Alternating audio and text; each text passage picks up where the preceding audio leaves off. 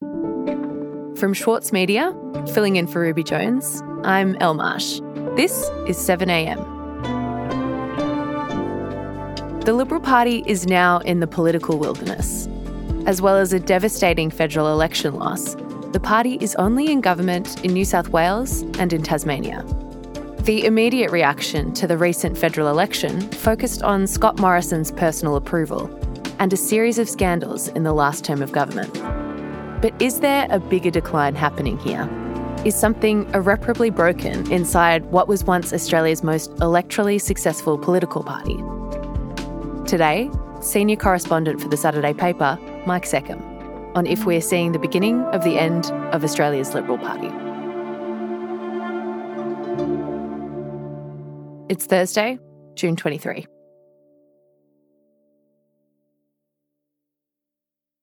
Mike, you've spent the last month or so really digging into the collapse of the Liberal Party post election and where they go to from here.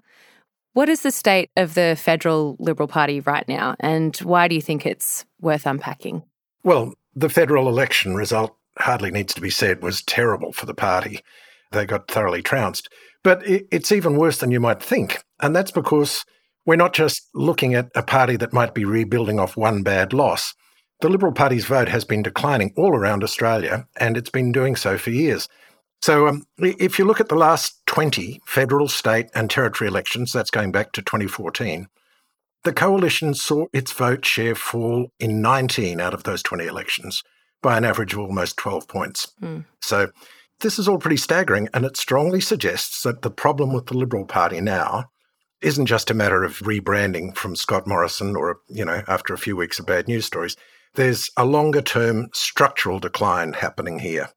And since the election, it seems the only answer the party has has been to install another hard right leader, that is Peter Dutton, who in turn revealed a ministry practically devoid of moderate voices, you know, stacked with people like Angus Taylor and Michael Sukkar and Michaelia Cash.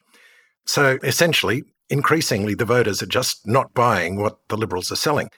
And I think behind it all, as the country has become more progressive, the Liberals have gone in um, exactly the opposite direction, and that's a potential existential crisis for the party. And this is something that's not just happening at the federal level. Yeah. So, Mike, you, you say this is happening all around the country, not just at a federal level. What's the situation when it comes to the state Liberal parties? Well, let, us take a little run around the country, shall we? At the moment, there's only one state in which the Conservatives hold a majority, and that's Tasmania, and it's only a majority of one seat.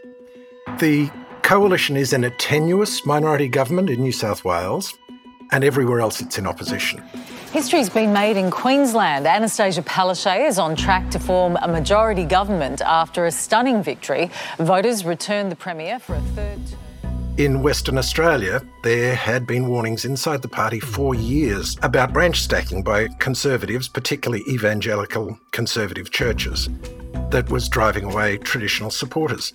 And those warnings were ignored. And at the most recent election, they were all but wiped out. There are only two Liberal members left in the lower house.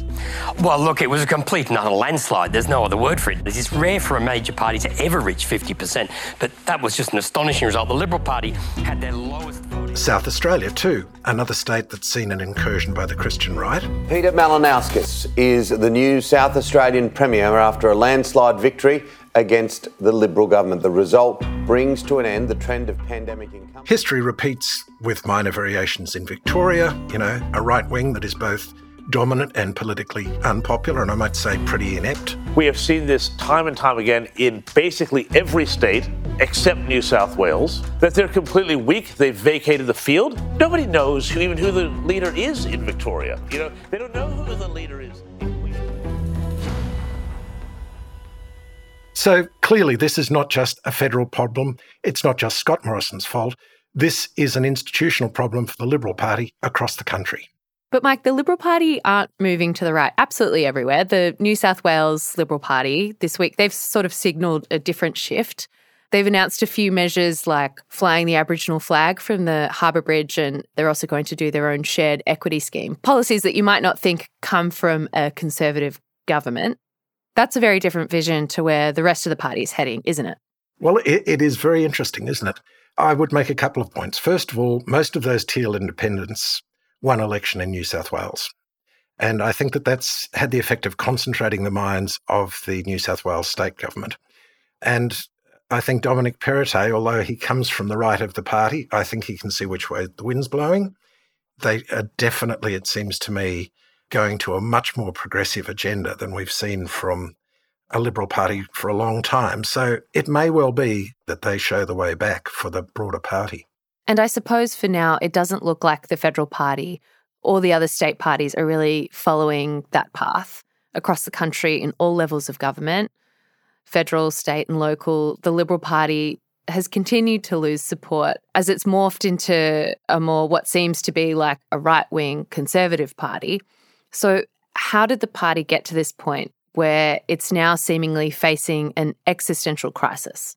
Well, I, trace it back decades. I trace it back to the rise of John Howard.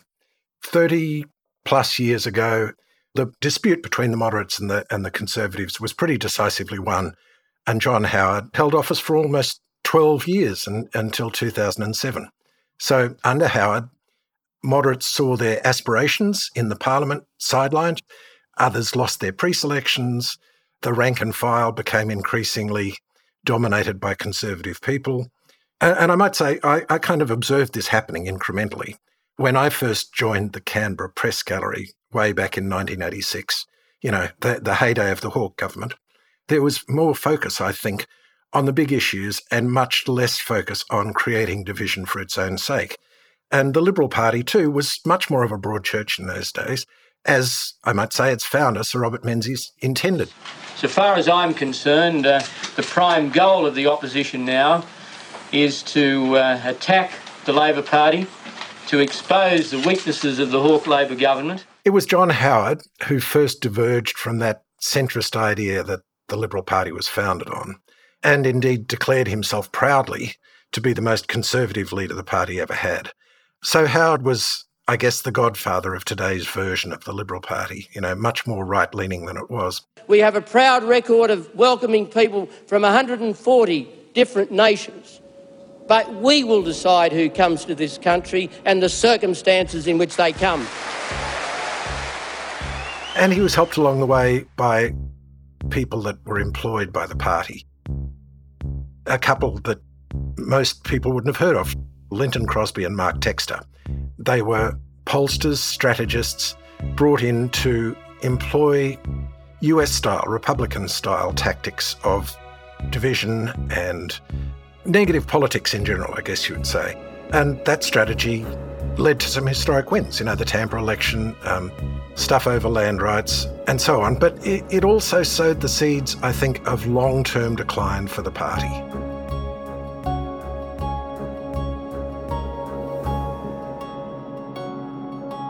We'll be back in a moment.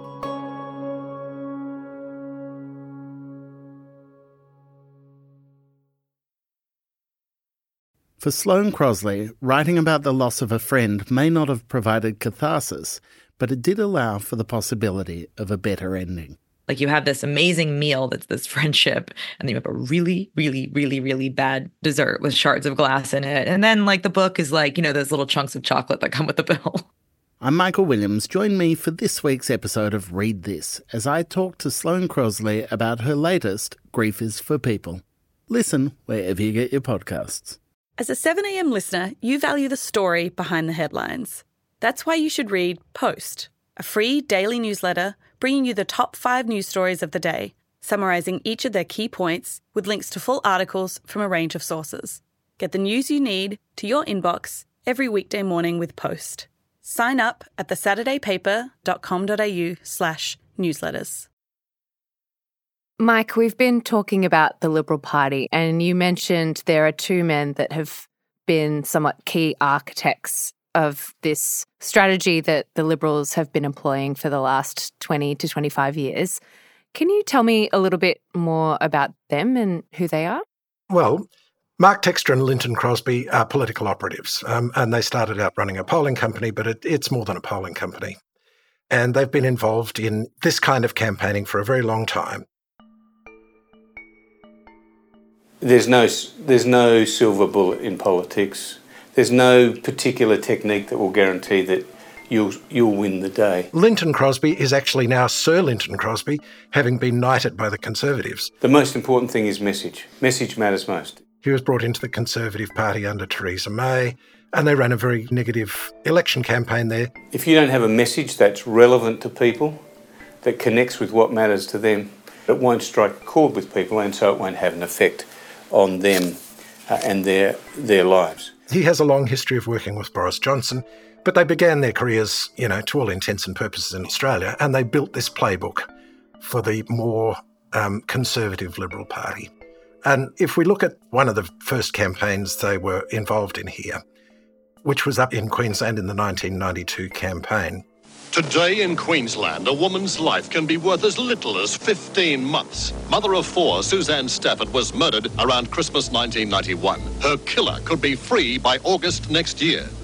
And the Conservatives then campaigned very strongly on claims that the then Labor government had blood on its hands after a prisoner who was out on early release committed a murder.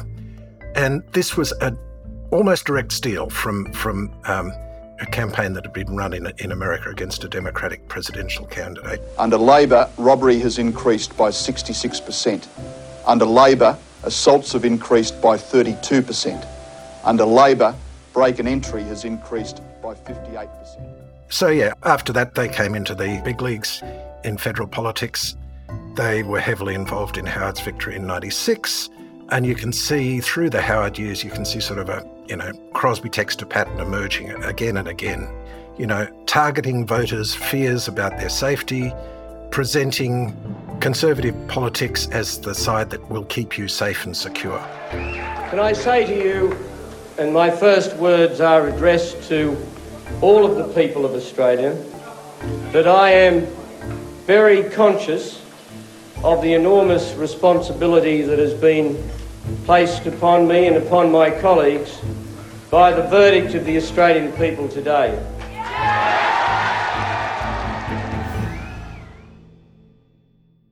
You know, the, the standout example, I guess, was the Children Overboard affair, which won Howard the 2001 election, which involved promoting a lie that asylum seekers and I'm not saying Crosby Textor was specifically responsible for formulating the lie, but the campaign technique was certainly of a kind with theirs, which was essentially finding an outgroup and magnifying the threat posed by that outgroup. So in this case, you know, these asylum seekers are so ruthless and so desperate they will throw their own children into the water in order to gain access to Australia, which is a wild exaggeration. Mm, so we've seen this strategy being used for almost a couple of decades now, it seems, with the Liberal Party, and it seems to have worked in the past. But why isn't it working for the Liberal Party today, Mike? Well, uh, I spoke to a, a, number of political scientists and other academics about these strategies, and the essence of it is essentially that the public's begun to see through them. So, at this election, of course, the Morrison government seized on a new external threat, the Chinese Communist Party. The suggestion here was that Labor were the Manchurian candidates, that they were actually more or less agents for the Chinese Communist Party. And this was ridiculous. I mean, one political scientist I spoke to, James Murphy, suggested that he didn't think that the government even thought that it would work. He called it a, a dead cat strategy. And a dead cat strategy, just to clarify, is when debate is concentrating on your failings and you need to change the debate in, in a hurry, you throw a metaphorical dead cat on the table and go, look, a dead cat on the table, and hopefully people will forget what they were talking about. And so it seems that these political strategies did work for short term gains, such as the Tampa affair and, and Howard, but surely they've done some long term damage to uh, the political discourse and public's trust in government. What do you think about that? So, so I think what's happened with, with Howard is that as long as he was exploiting this to gain votes, it worked. But what happened over the longer term was it didn't just gain votes, it gained party membership. And over time, that party membership came to wield real power. And eventually it resulted in us getting Tony Abbott and then Scott Morrison as prime ministers. So it had a sort of roll on effect whereby the right wing grassroots to which they were seeking to appeal and whose votes they were seeking to harvest actually came to be more and more influential within the structures of the party itself. And so the whole thing incrementally and inevitably drifted rightwards and into areas of less substance, I guess, because I think if there's one thing that marks the Morrison government, it was a government almost completely lacking in substance. It, it existed purely on the basis of a certain degree of claimed managerialism and not much else. You know, there wasn't much there. And Mike, where do you think the party will go to from here? I mean, if they're stuck moving further and further to the right, with arguably one of the most right wing leaders they've ever had, Peter Dutton, but this move is losing them support, will they ever reset? Well, I, I don't know. Um, even if Peter Dutton, you know, hard man of the right, even if he were minded to try to shift the party back closer to the centre, there's enormous difficulties. You know, they're still in coalition with the National Party. They're clearly having and, and increasingly having problems finding substantial candidates because good people, for various reasons, don't want to join up. So it's hard to see. And it makes me think back, I have to say, and it made a number of the people I was speaking to think back to the very founding of the Liberal Party. The Liberal Party was built from the wreckage of its conservative predecessor, the United Australia Party, which was dissolved after a series of defeats. And Sir Robert Menzies, Robert Menzies then built the new party, saying that, the, that its predecessor had become too divisive, too conservative, too beholden to vested interests. You know, it sounds like a familiar story, doesn't it? And some people are wondering, and I'm not saying it's going to happen, but some people are wondering if the conservative side of politics needs to have that kind of total implosion again at the end of its its life cycle, and then Phoenix like re-emerge in a new form. So, you know, I, I don't know, but all I can tell you is that they're in desperate trouble at the moment. Mike, thanks so much for chatting with me today. Pleasure.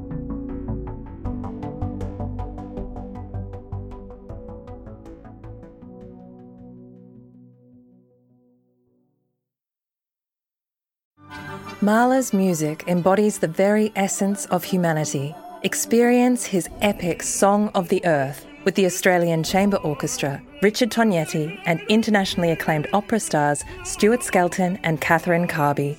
Opens May 12. Book now at aco.com.au. Also in the news today, the New South Wales Independent Liquor and Gaming Authority has given Crown Resorts conditional approval to open a casino in Sydney's Barangaroo complex.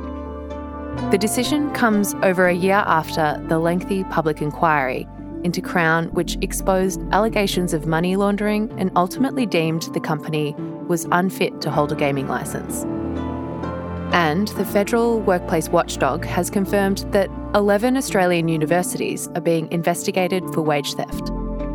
The Fair Work Ombudsman Sandra Parker said investigating the tertiary education sector was on this year's priority list as the underpayment of staff had become a systemic issue. I'm El Marsh. This is 7am. See you later.